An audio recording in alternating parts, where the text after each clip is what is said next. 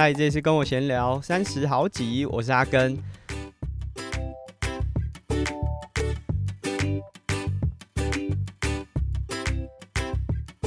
上一集的节目，我们分享了，就是我去野托邦，就参加顶层针对登山车系的这个伙伴。经销伙伴做了一个体验会，那今天我们也很高兴，就是其实在之前的节目我们有邀请过了，就是顶层的 Miller，他有和我们分享一些器材上面的设定啊，还有包含像这几年比较热门的胎宽无内胎这些内容。那不过这一集我们比较特别，是因为其实顶层在过去的一年做了蛮多在铁人赛场的服务，然后我们等一下会和大家分享，就说不定。大家已经有体验到，就这些服务。就如果是一些铁人赛事的玩家，那我们先邀请今天来宾和大家打个招呼。嗨，大家好，我是鼎城公司的 Miller 林宗贤。首先想先问一下，就是 Miller 在野托邦这一次的这个发想，怎么会想要用这样的方式来做？嗯，其实我觉得这也是我们很荣幸的一件事情。毕竟在台湾目前，我们看到我们并没有针对越野单车这样子活动举行比较专业的产品介绍，甚至骑乘。那我们相信，在呃骑自行车本身这一件事情，就应该是很快乐的一件事情。那呃，刚好这次也是因为前几次有机会可以到野托邦去，然后看了 Look 他所呃建造出来的场地、规划出来的路线，那我们在当地也很开心。那我们也希望可以把这种开心的感受可以带给大家。那另外就是我们也希望可以让大家到专业的场地去试乘我们这些专业的产品。那在这样的场地里面，大家可以更。呃，不需要担忧，然后可以更专心的骑车，那也可以享受山林的乐趣。这也就是我们希望可以在这一次呃野托邦办的活动里面，把大家拉到那个地方来，不辞千里。那希望大家可以好好在那边享受。呃，第一是我们把所有的产品全部都搬过去，让大家可以了解。那再来就是也希望大家可以呃。在这么有趣的场地体验优异的产品，然后也可以感受出这样子的呃氛围，然后把这样子的爱跟呃喜好再传播给各车店的车友们。嗯，我觉得效果应该是蛮好的，对不对？因为其实，在就是聊天的过程，其实我想很多人已经去过。但是也有蛮多伙伴是还没有，包含像我就是没有去过，然后我们都会有一种，哎、欸，下次应该要就带车友一起来，然后因为路线有难有简单，然后甚至难的路线其实 Look 也很用心，就是有把呃鉴别度拉出来，而且甚至标示上面，所以大家是可以依照自己的能力去挑选适合的路线。然后我自己其实比较好奇，就是这几年大家就应该讲说疫情结束了这一两年，是大家讲说。呃，单车产业是比较低迷，就是就无论是在产业面上面，或者是大家愿意投入在这个市场里面的资源，可是怎么会突然？因为我觉得这个不只是成本上，就是成本包含了呃这么多的公司同仁去到现场，然后准备了那么多实际要下去沾到泥土的器材，然后甚至是有邀请了那么多经销商，就是。呃，你自己怎么观察？就是从疫情过后，你们自己在单车这个行业里面，你觉得是呃，像大家外面讲的衰退啊，很严重啊，还是你实际的体感是怎么样？呃，的确，其实从呃疫情之疫情中间的这几年，单车产业有一个很好很好的进展。嗯，那但是在去年可以说是一个比较大的衰退潮，因为毕竟呃。有很多的自行车零件主车厂，因为呃滞销，或者是因为呃很多的国外的需求，之前有很大很大的订单，但是现在他们还在消化中，慢慢的呃让那些产品先消化完，会会影响到我们在销售呃销售上面的呃 tempo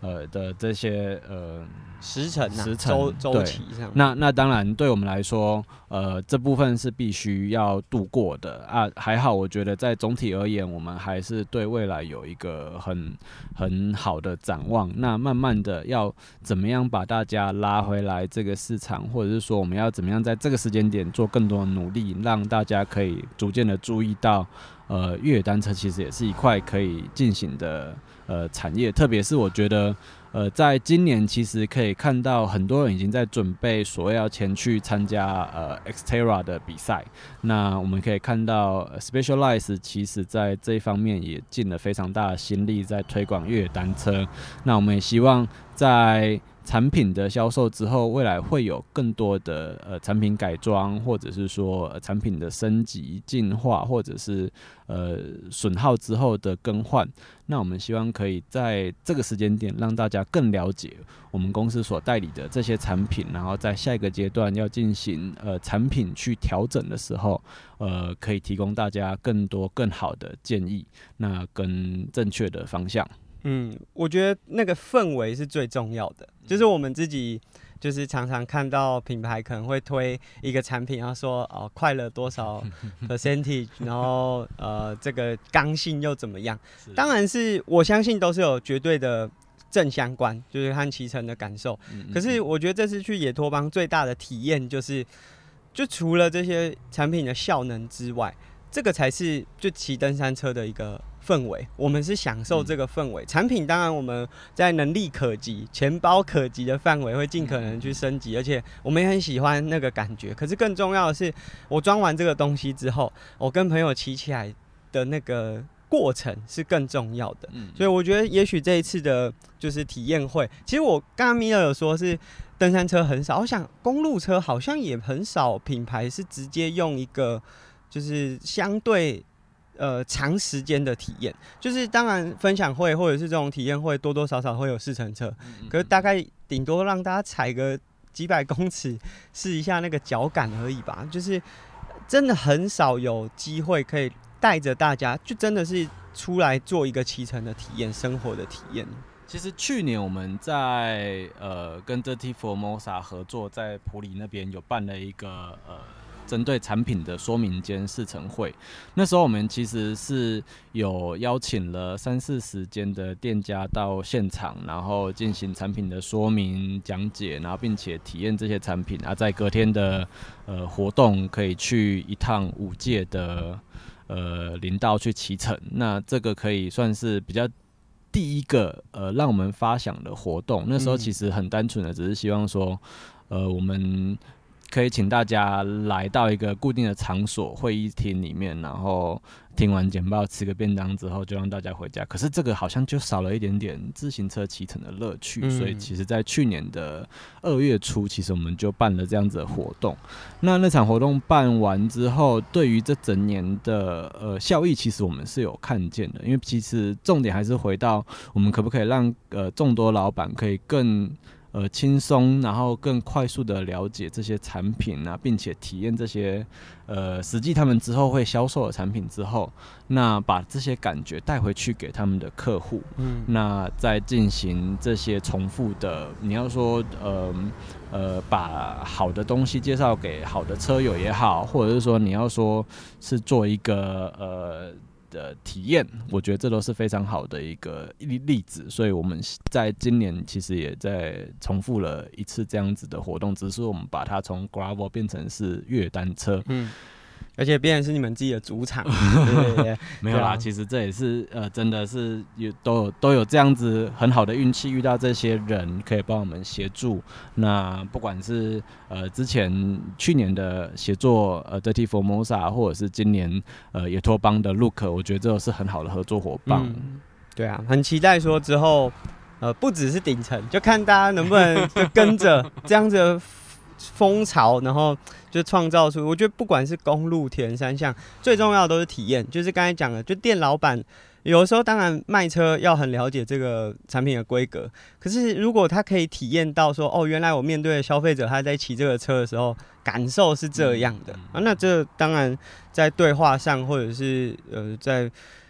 互动上会有更深一步的连接。好，我们花蛮多时间在分享这个野拓邦，因为我觉得真的是印象深刻，而且我相信就是要执行起来应该也蛮不容易的。但回到就我们今天找米尔来分享，是因为今年顶层和 Lava 合作，就是无论是 Lava 自己的品牌赛事，或者是 Ironman 的赛事，就顶层这次支援了大会的维修站。对，我觉得应该算是一个蛮呃重。就重大的挑战吧，因为一一场赛事，就不管是比较小的，可能八百、一千人，或者是像 Ironman 可能有上到可能快两千，甚至两千五百人这样子的人数。那其实每个车友来，车子车子的状况都不太一样，然后很多突发的状况，所以想说，哎，借由今天的节目，就可不可以和大家分享一下？首先就是这个工作内容有包含了哪些？就是要协助大会的。维修站，呃，其实针对 Lava 这一系列，我们也很很很高兴，也很荣幸可以接下这样子的一个服赛事服务的呃工作。那当然，它包括 Lava 在全台湾当年度所有的赛事服务。那你可以看到，比如说三月的完赛铁人啊，然后呃，诶、欸，在六月六月，诶、欸，没有没有没有。去年三月完赛铁人之后，就好像直接到了九月、十月的 Ironman，然后 Lava Queen、芙蓉，然后大鹏湾，这算是一个整年度的一个活动。那这在在这里面，当然包括像我们可能比较严谨的，以 Lava 呃以 Ironman 来说的第一天，他可能周五就开始做一些呃车辆检验的工作。嗯，那可能呃铁人铁人选手从世界各地飞到台湾之后，他有需要做一些车辆组装的工作啦，或者是呃他们觉得的简易保养的工作。到了当天的，比如说车辆要要呃进到 pit 区里面的检查，嗯，然后到了隔天的赛事，比如说我们需要在路上有机巡、有定点做赛事服务，那去帮一些选手进行，比如说。呃，问题的排解，假设像是哦掉链啊，或者是外胎破胎啦，内外胎破胎啦，或者是你的那些变速器不准卡住之类的问题，但是比较像是应急的处理啦，嗯、就是让他至少可以完成这个。对对对，但当然可能会稍微延误一点时间，因为毕竟 Ironman 来说，他们的规定比较严格，是需要选手自己排解问题，哦、所以你需要在旁边。跟他讲怎么做，这样吗？那那很助阵叫，没有没有没有，其实应该是我们还是尽量帮他处理问题啦。假设真的他那台没带到，或者是比较轻易可以处理的问题，我们会在赛事活动当天的现场帮他解决。那如果真的太严重，那可能就还是祝福他，对，明年可以准备再好一点，他准备好。那对，所以刚刚这样听起来就包含了。可以简单分成两个区块啦，一个就是赛前的，嗯，那包含了 Expo 当当中可能不管是国际选手来的维修，那当然如果是地方型的，像芙蓉可能没有那么多国际选手，那但是地方选手可能也有，就算不是主车，他把车子从车上拿下来，轮子没装好，可能也是这方面的问题，也会需要排解。那所以这是赛前的，然后甚至包含了在转换区，呃，像。以 Ironman 的比赛，他会先检查一次，包含你的制动有没有完整的功能性，然后坐垫稳不稳定，把手会不会稍微扯一下就歪掉，就这是一个蛮标准的检验流程啊，甚至会检查安全帽，所以这是在赛前。那赛中的话，可能就是。毕竟啊，不不太可能涵盖所有的参赛选手，只能以巡回的方式，然后发现到说可能有状况的。那其实我自己以前有在铁人公司工作过，那那群组就是赛事的时候会有一个 LINE 的群组，其实里面会一直有啊哪个路段可能有什么样的情况，啊其实现场真的跟战争没什么两样，啊，对就是会有各种资讯。那这个资讯，呃，刚才讲的只是维修，赛事现场可能也会有可能选手的身体状况不好，或者是各种状况。它其实都会变成是很多突发状况。那在这样子的呃赛事过程当中，首先我想问一下听众啦，就是因为大家可能都不会有意识，都会觉得说，哦，赛事会场就是会有人，呃，可以可以找到维修的人啊，就是大家都有这个期待，可是他们不知道说，哦，这其实是事前是需要先做好一些准备，尤其是大家可以想象哦，就现在的规格这么多，有碟刹的，有不是碟刹的，然后即便是碟刹，可能有十一速，有十二速，然后不同的速别当中还有不同的品牌，那其实是需要非常非常多的呃伙伴。参与其中，他才有办法 cover 掉这么多的选手量能。那第一个我想要问听众的就是：诶、你在今年参与拉法和 Ironman 的比赛里面有没有体验过这样的服务？啊，我们会在 Spotify 里面放这个投票，就有和没有。那另外就是在留言的部分，就是如果你有体验过的话，可以和我们分享一下，就这相关的心得，或者是有没有诶、救了你一命？因为这这是在比赛。甚至是赛前嘛，就是我刚好忘了带。像我自己有遇过，就是比赛电池不是没电，是就坏掉了。所以像这样子的状况都是哇，当下会还蛮紧急的。那在这样子的资源当中，有没有前三名？就是无论是在赛道上，或者是 Expo 的事前，就可能车友把车子车呃牵来检修的时候，你觉得前三名是让你觉得哇，当下真的是。完全就是进入到一个战争的状态。我我觉得这东西有几个东西的确让我印象深刻。如果说你要以量能来说的话，其实我们最容易看到的就是，呃，我们像我们自己在销售一些呃主力节省的产品，比如说像来自丹麦的 Ramsby，那时候他们其实对我们的教育训练就有提到，呃，如果你可以在比赛赛前把你的传动系统清洁干净，其实你就有将近。一瓦特到二点多瓦特的差异，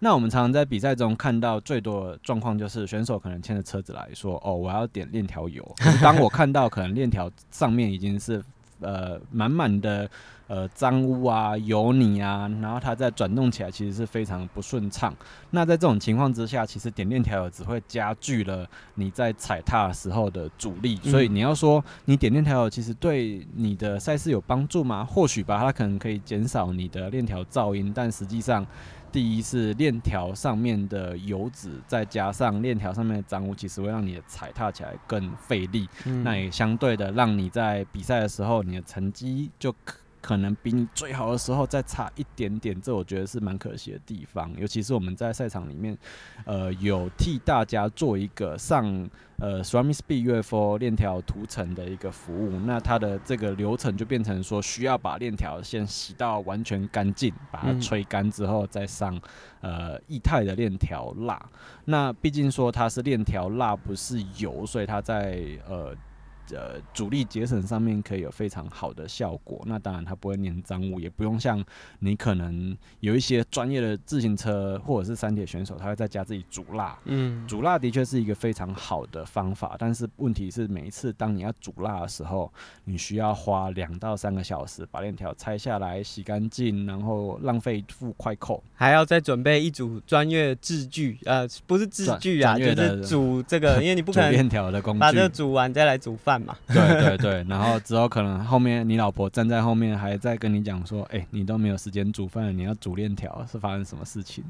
对，所以其实这对来说，不管是生活上或者是家庭上，应该都是一个非常大的压力。所以对呃链条涂层来说，我觉得是我们非常推荐的一个商品。那这也是我觉得大建议大家最好在比赛前，其实可以把链条呃简单快速的处理传动系统处理干净之后，让你在比赛场上更快。毕竟我们说的呃，只要你是一台干净的脚踏车，它就是一台快速的脚踏车。嗯第二件事情，其实我们最常看到的就是，呃，外胎常常会是遇到可能到了检查的那个关卡之后被打回来，我们的呃维修摊位里面，然后它里面可能会是哦外胎龟裂啦，外胎胎刹出现啦，或者是已经有蛇形了，但是呃消费者并没有在第一时间呃。比赛前就把车子牵去车店检查，甚至可能自己要先看一下轮胎的外观是不是有不正常的情形。毕竟像我们汽车，只要你开到没有胎纹，然后胎刹出来，你一定知道这需要更换。更何况是呃轮胎接触面积承载着你的重量，但是却只有一个铜板大小的公路车。那在这种情形之下，其实我们真的建议大家。呃，要注意外胎的情形，避免外胎呃在比赛过程中呃遭受一些呃不管是外力啦，或者是自身的损耗造成的造成的呃比赛中的遗憾，这我们就非常可惜。嗯，而且刚才讲的这个外胎啊，其实它不只是外观上裂掉，然后可能更容易破。它如果到那个程度，其实也代表它的胎胶应该都已经硬掉了，嗯、就是在橡胶材质上面已经硬化了。那其实也代表它在滚动上或者是骑乘的感受上，一定是有非常大程度打折扣了。对对，所以其实我们真的建议，不管你今天想要用谁家的外胎，但是真的建议你在比赛前。可以好好的检查一下你的外胎、你的传动系统。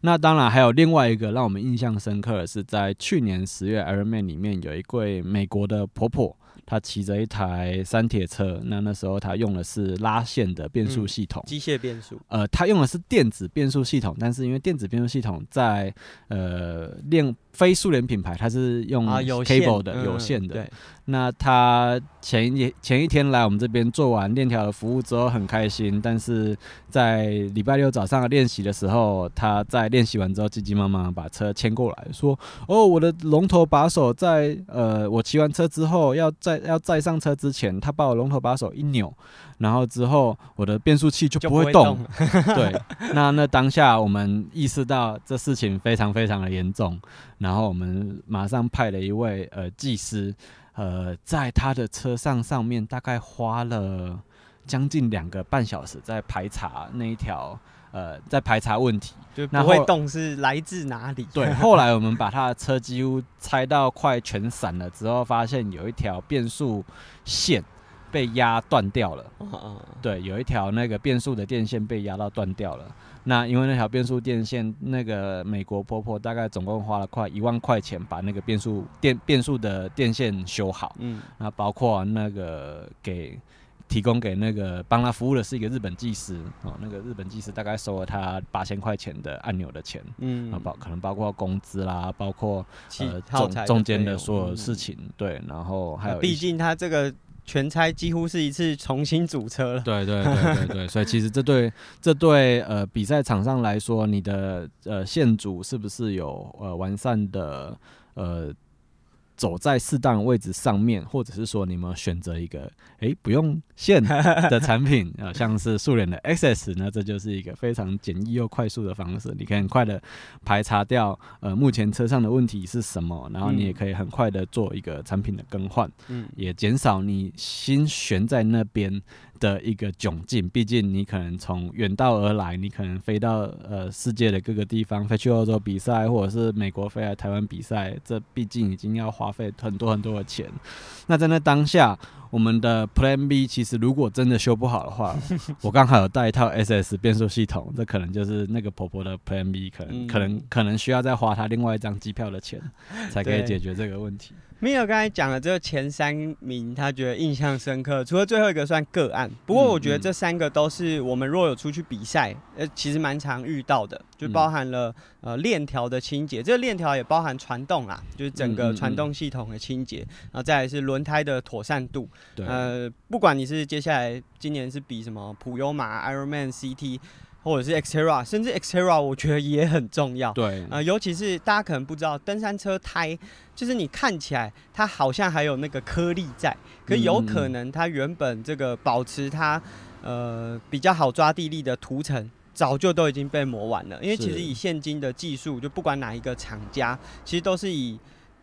第二层、第三层以上的胎胶，就让它内层比较硬，外层比较软，就是提供好的支撑，搭配好的抓地力。所以有的时候这几件事情都是我们在外比赛很常遇到的。那甚至最后提出了这个变速线的问题，当然，嗯、呃，一部分是可能帮自家品牌打打广告，可是我觉得这也是很常，就是我们如果有出去国外比赛，超级常遇到。就是因为电线那么细一条，它是很容易被压到的。是。那即便是无线的套件，油管也有可能在装车的过程当中扭动，那有可能折了之后，无论是手感上，或者是它直接就扯断了。对。那加上现在有这么多车款都是内走线的，它其实造成维修后续的这些问题都会变得比较麻烦。那当然，如果每个赛事都有像就是赛事服务单位有顶层这样子的服务站，当然可以让消费者可以节省很多时间。可是你可以想象，如果你在比赛的当天，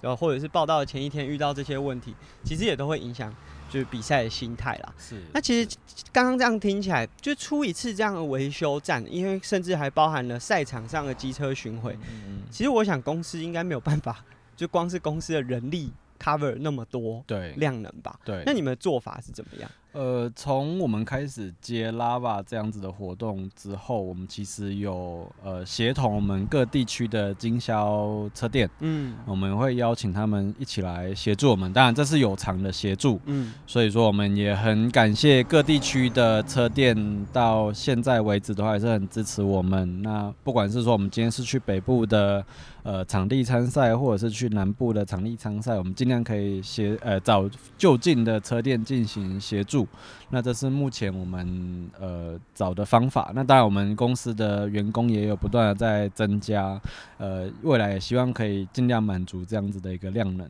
嗯，所以这真的是蛮不容易的一个呃挑战啦。那就是我们刚才有说，就如果听众有使用过这个服务，我觉得可以在 Spotify 里面看我们回馈看看。其实我自己以前在车店打工，我在魔术方块就是车店打工的时候，对，那技师都跟我讲说啊，他超级讨厌修铁人的车，因为他说他对于铁人的车只有三个印象，就第一个就是能骑就好。就是他只要那个轮子会转，他觉得这样就好，因为他们觉得说，哦，我游泳上岸够快，或者是我最后跑步可以跑，就是追回来就好，所以车子可以骑就好。第二个就是很脏，就是刚才讲的，就是链条没有清洁，然后甚至整条黑色，你完全洗完你才发现，哦，原来它装的是黄金链条，还是它是有一个 一条有颜色的链条。第三个就是整体的零件妥善度是很低的，那包含。呃，他训练的时数其实蛮专注的，就这不得不说，铁人的训练都还蛮呃愿意投入在这个时间上，所以他们无论是在训练台上或者怎么样，呃，例如说把手啊，代言人呐、啊，就是这个打开里面都是盐，或者是休息把的螺丝，因为我们如果是趴在休息把的趴姿，汗就是很直接会滴在你的这个靠垫位置，对，啊，富含盐分的这个靠垫啊，经过。一一段时间的烟熏之后，啊，那螺丝可能会拆不下来。所以那时候，我记得那个时候车店技师就跟我讲说，他超级讨厌修铁人的车子。不过我觉得这几年，我想也因为一些选手好的成绩，有影响大家对于车子的妥善度。而且我们现在可以发现到，赛场上绝大多数他的成绩好的，因为自行车这个赛段在铁人当中占的是超过五成的时间。是啊，所以你如果能够有好的车辆妥善度一定对于赛事的成绩是有绝对的影响。那其实这几年，就无论是顶层有协助的一些铁人三项的选手，或者是我们在国际舞台看到这些选手，他们在车子上面的在乎，我觉得大家很常会去关注说他改了什么，然后做了什么空气力学的设定，可是都是源自于他对于这件事情是很看重的。他因为他把这个车子当做一回事，而不是像过去我们可能看到一些铁人选手，车子只要能够让我回来跑步就 OK，所以改变了整个环境。所以我想这也是这几年就是我们自己观察到的。那我有比较大的问题，就是说，就我自己是。可能已经有一点维修能力，或者是处理自己的车子的能力，所以其实像刚才讲的，就是清洁链条啊，这个可能我们以前也有一些切身之痛啊，就是无论是啊自己做的没那么好，所以可能无论是在成绩表现上，或者是也经历过一些器材故障啊，慢慢学会了。那假设现在我刚刚听众已经听完说，哎，链条要清洁，然后轮胎要固定去巡，然后甚至是呃包装车子的时候可能要注意。有没有什么是你觉得说，诶、欸，可以给这些新手玩家，嗯嗯他们如果是一个有在固定参赛的选手，有在固定骑乘的话，他应该就是，当然我们知道，如果你的银弹够多，你就每个月都送去 车店保养，诶、欸，这个我们也很推荐，就促进一下这个产业。但是如果就毕竟不是每个人都可以这样，有没有什么是新手必学的几个，就是呃，关于维修啊，或者是这些保养的技能？呃，我觉得其实现在在产品的清洁保养上面呢，当然现在网络上有非常多的资讯可以参考。那如果如果说以单纯以链条跟传动清洁的话，那我当然必须要做一点工商，要推荐一下我们公司的呃 Ceramic Speed 的呃 UFO 呃 Driver Chain Clean。这样子的一个产品，那它是可生物分解的，嗯，而且非常对对对环境非常友善。那基本上你只要把它喷洒在呃飞轮链条上面之后，呃，等待个两三分钟，然后再用刷用刷子稍微刷洗之后，它其实可以把大部分的油墨给带掉，甚至它对于呃清洁已经脏掉的蜡来说也是非常的效果很好。那它可可以变成是一个你清洗车辆的利器。那结束之后，你可以再进行车辆对。对车辆做大面积的清洗，因为毕竟你除了传动系统要清洗之外，车子应该也会上面会有可能会有一些脏污啦，或者是有油垢啦，你可以用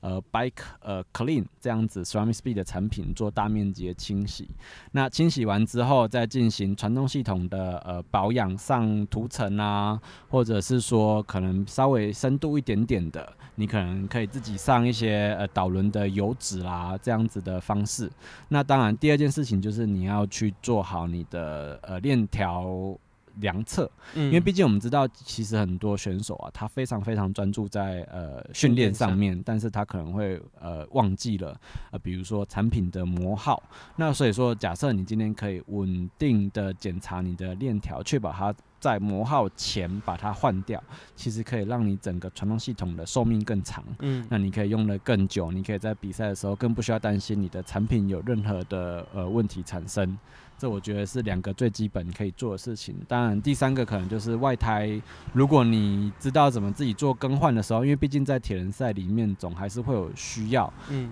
真的不幸呃破胎的话，或者是说你今天使用呃无内胎动太大补不起来，需要塞内胎，或者是说你可能是一个传统的骑士，你需你喜欢使用内胎的路感，那。这样子的状况之下，其实都还是要稍微练习一下怎么样更换内外胎的技术，这个我觉得是非常基础的的呃能力。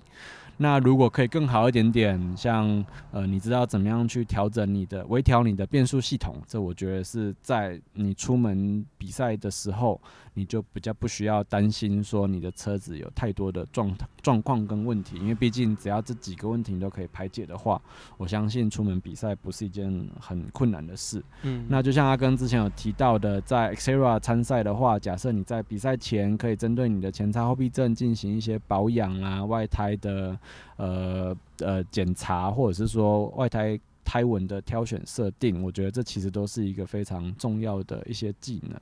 这些东西如果都可以做完的话，我相信你在赛场上绝对是无往不利。嗯，而且我觉得这个东西是一个。就是会加成上去，因为随着你会开始检动检查你的传动系统啊，会去做清洁，甚至一点点的变变速微调，那你很容易会去察觉到，哎、欸，我哪边出状况。嗯，你不会到 last minute，你不会到它真的坏了，然后你才发发现到这件事情。所以其实像刚才讲的这个，我觉得呃，刚才讲了几个，可能是我们很常提的，就链条的清洁或者是外胎的更换啊，我觉得这都是我觉得是必必备啊，就是你。说真的，链条清洁，你光是一次出去，只要那天不要说有下雨，就地上有湿，然后喷到，我觉得都需要做清洁。那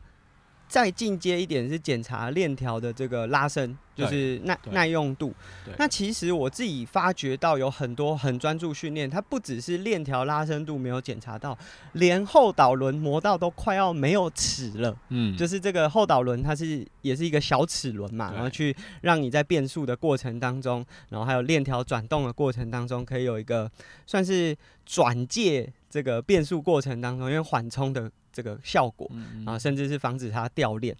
我发发现很多车友的这个后导轮，它的磨耗超级的严重。那其实这些所有的东西都是源自于，因为你在乎你现在骑的这台车，所以我觉得这些是我们想分享给大家。那当然，如果呃大家有对刚刚讲的产品有兴趣，其实从顶层的官网也都可以找得到，然后甚至也会有相关的影片会教大家如何去使用。那这几年就是大家改装品，其实我们在上一次 Miller 来我们的节目有分享到，像功率计，你们这一次在赛场协助的过程当中，有发觉到说，就功率计的普及，尤其我觉得在在地赛事，就是呃 Ironman 的比赛，我觉得毕竟已经有点算是呃精英聚集的一个赛事会场。但如果像拉巴在地的赛事，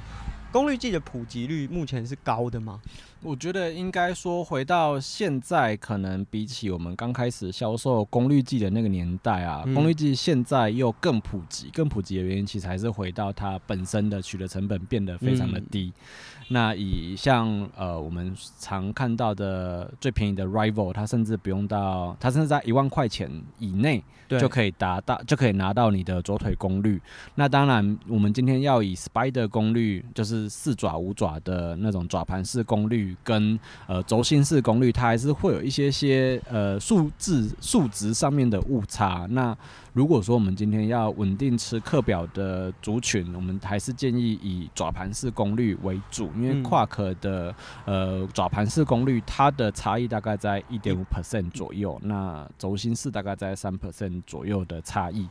那你说你说普不普及吗？我觉得说这东西变得越来越多人使用，那我们也很乐见看到大家其实对于自己的运动付出可以看到更精确的输出或者是回报，我觉得这是非常有对运动对训练来说，其实都是非常大的帮助的一个项目。嗯。其实我自己就前几天在野托邦，因为其实大家也不是只有骑登山车，就是也有骑公路车，就讨论到说，哦，我自己买的第一组功率计花了七万块，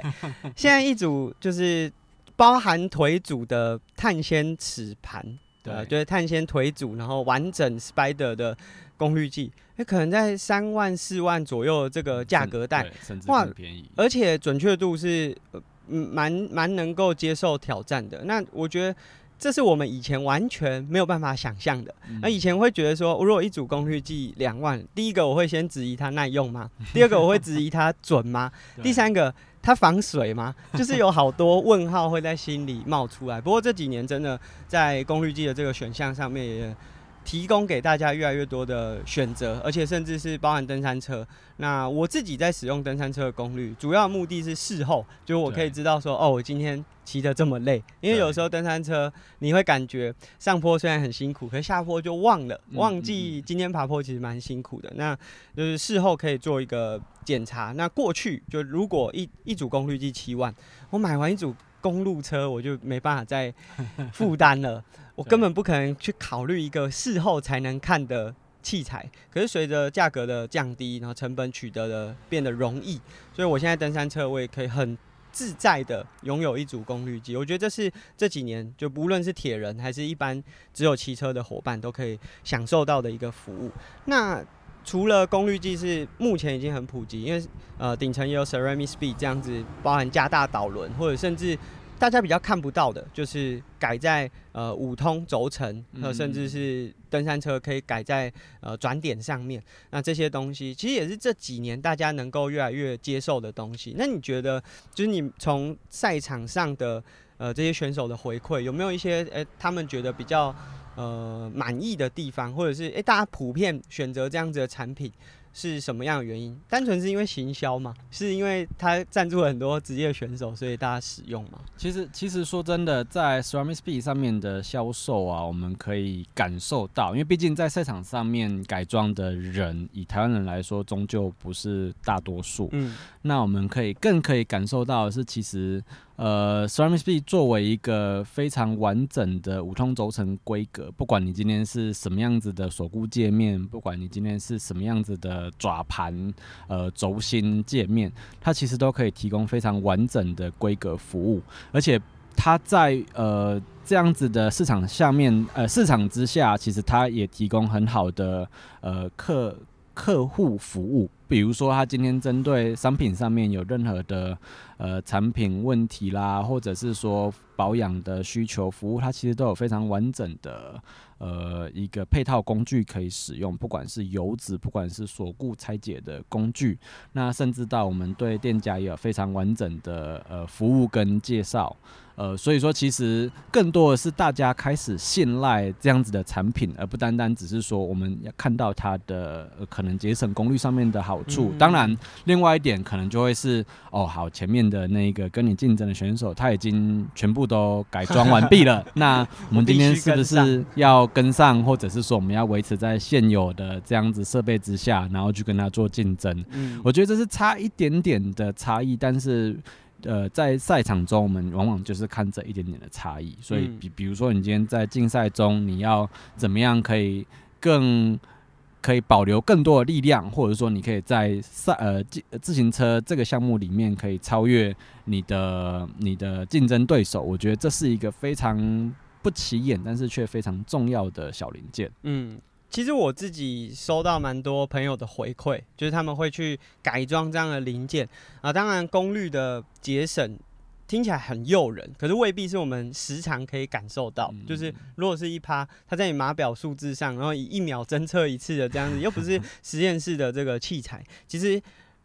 风向大一点，随时都可能让这个数据让你没有办法很直接的判断。可是我觉得最迷人的是，例如说终身保固，或者是呃产品的耐用度，就是直接比原厂还要好。所以我觉得像这样子的呃升级啊，对于。比较认真骑的骑士，就我们刚才有讲，就器材的妥善率直接影响了你在赛场上的表现，所以我觉得这个是我自己身边，还有包含我自己，呃，我想要去做这样产品升级的时候，最大的诱因就在妥善率和耐用度上，啊，甚至是诶、欸，假设真的出问题了，对，啊，它会比起我去买其他的产品来的更有保障，嗯，啊，所以我觉得这个是这几年，就你可以看到那么多职业选手，但我想职业选手很多是获得赞助，可是一些呃。还没有到职业选手等级，他是一个 amateur 或者是 advanced 的玩家，他会这样子去选用的原因。那最后就是想问说，哎、欸，今年呃，在二零二三年有协助了 Lava 的赛事，Ironman 的赛事，在新的一年也会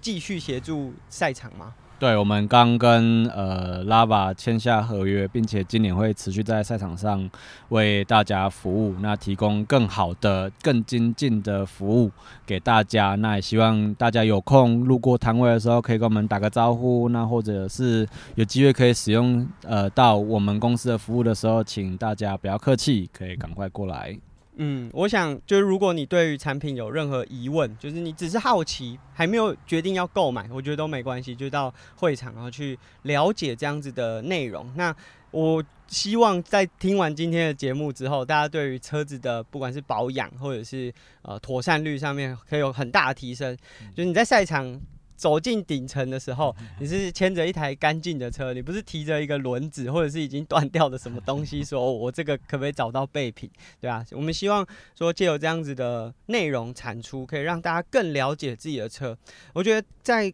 刚刚讲的就是我自己的经验，就是在可能十五年前那时候的铁人，就是大家很专注在训练，然后也真的很认真训练，可是对于